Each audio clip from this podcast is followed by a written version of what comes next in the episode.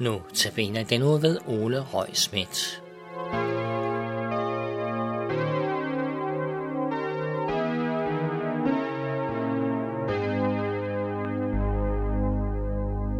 Vi kan nu fortsætte med at høre nogle vers fra Johannes' første brev, kapitel 1. I disse vers møder vi fire begreber, der bliver stillet op over for hinanden, og disse fire begreber går i øvrigt igen flere gange, både her i Johannesbrevene og også i Johannes evangeliet. De fire begreber er mørke og lys, samt løgn og sandhed. Fire begreber, som alle mennesker uden videre kan forholde sig til. Og samtidig er det jo fuldstændig logisk, at mørket kædes sammen med løgnen. Løgnen vil vel altid på en eller anden måde handle om, at der taler om noget, der ikke tåler dagens lys. Noget, som er lys sky. Noget, som gemmes væk. Omvendt med sandheden. Der, hvor sandheden råder, der ved man, hvor man er henne. Der vil der ikke være noget, der er skjult og gemt væk bag ved buskene.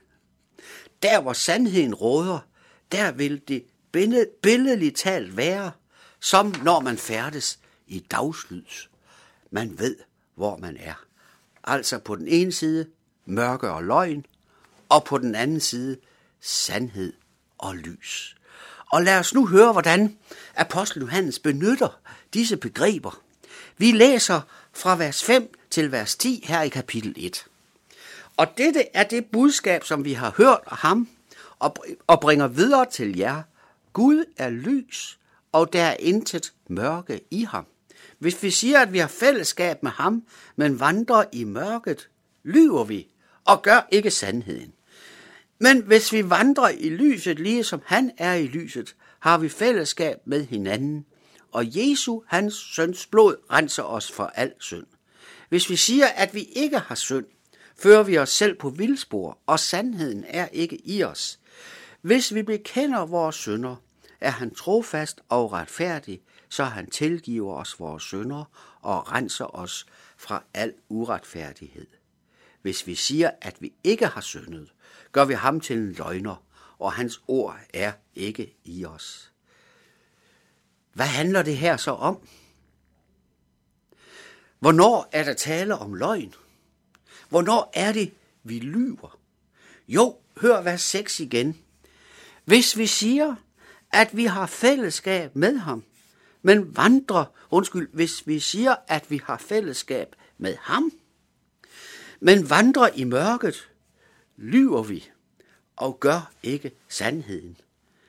Vi lyver altså, hvis vi på den ene side siger, at vi har fællesskab med Gud, og så på den anden side samtidig med dette vandrer i mørket. Og logikken her er jo i virkeligheden knivskarp og ikke til at tage fejl af. Hvis vi bekender os som kristne, samtidig med at vi i dagligdagen vandrer i mørket, altså vandrer på en måde, der ikke tåler dagens lys, hvis vi gør det, og samtidig bekender os som kristne, så lyver vi over for den verden, der omgiver os. Jo, for så er vi jo ikke længere autentiske som kristne. Så mister vi vores, vores troværdighed som kristne. Og det omvendte, det skildrer så i det næste vers, vers 7, hvor der står, Men hvis vi vandrer i lyset, ligesom han er i lyset, har vi fællesskab med hinanden, og Jesu, hans blod, undskyld, og Jesu, hans søns blod renser os fra al synd. Igen er logikken helt indlysende. Hvis vi vandrer i lyset, jamen så har vi jo ikke noget at skjule over for hinanden og over for Gud. Og så har vi også fællesskab med hinanden. Tænk på denne måde at vandre i lyset i fællesskab med andre.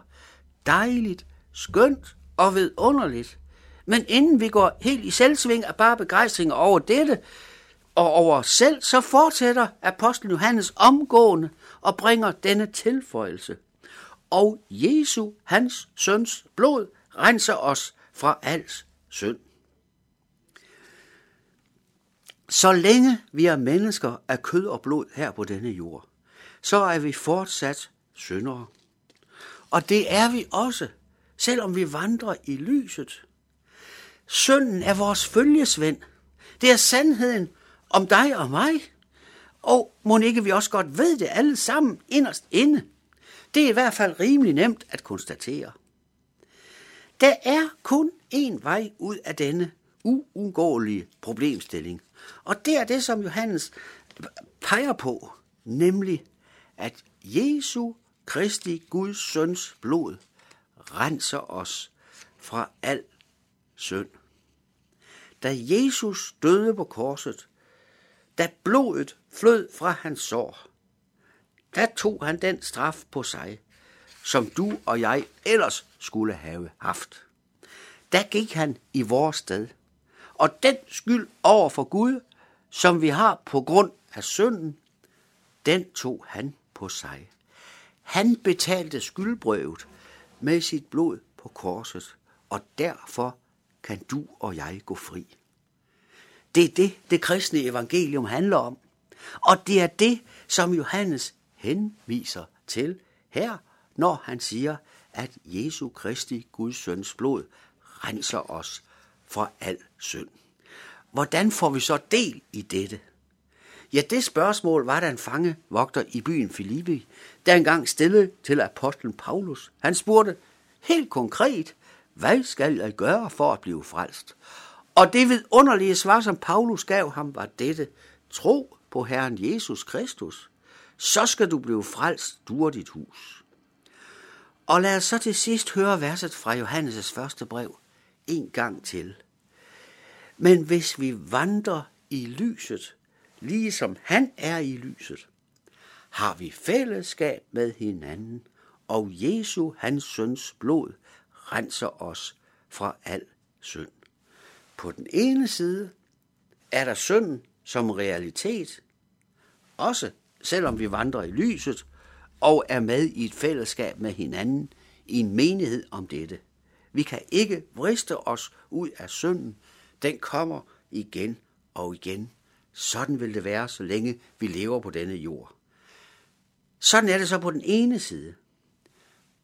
På den anden side, så renser Jesus Kristus, Guds søns blod, os fra al synd.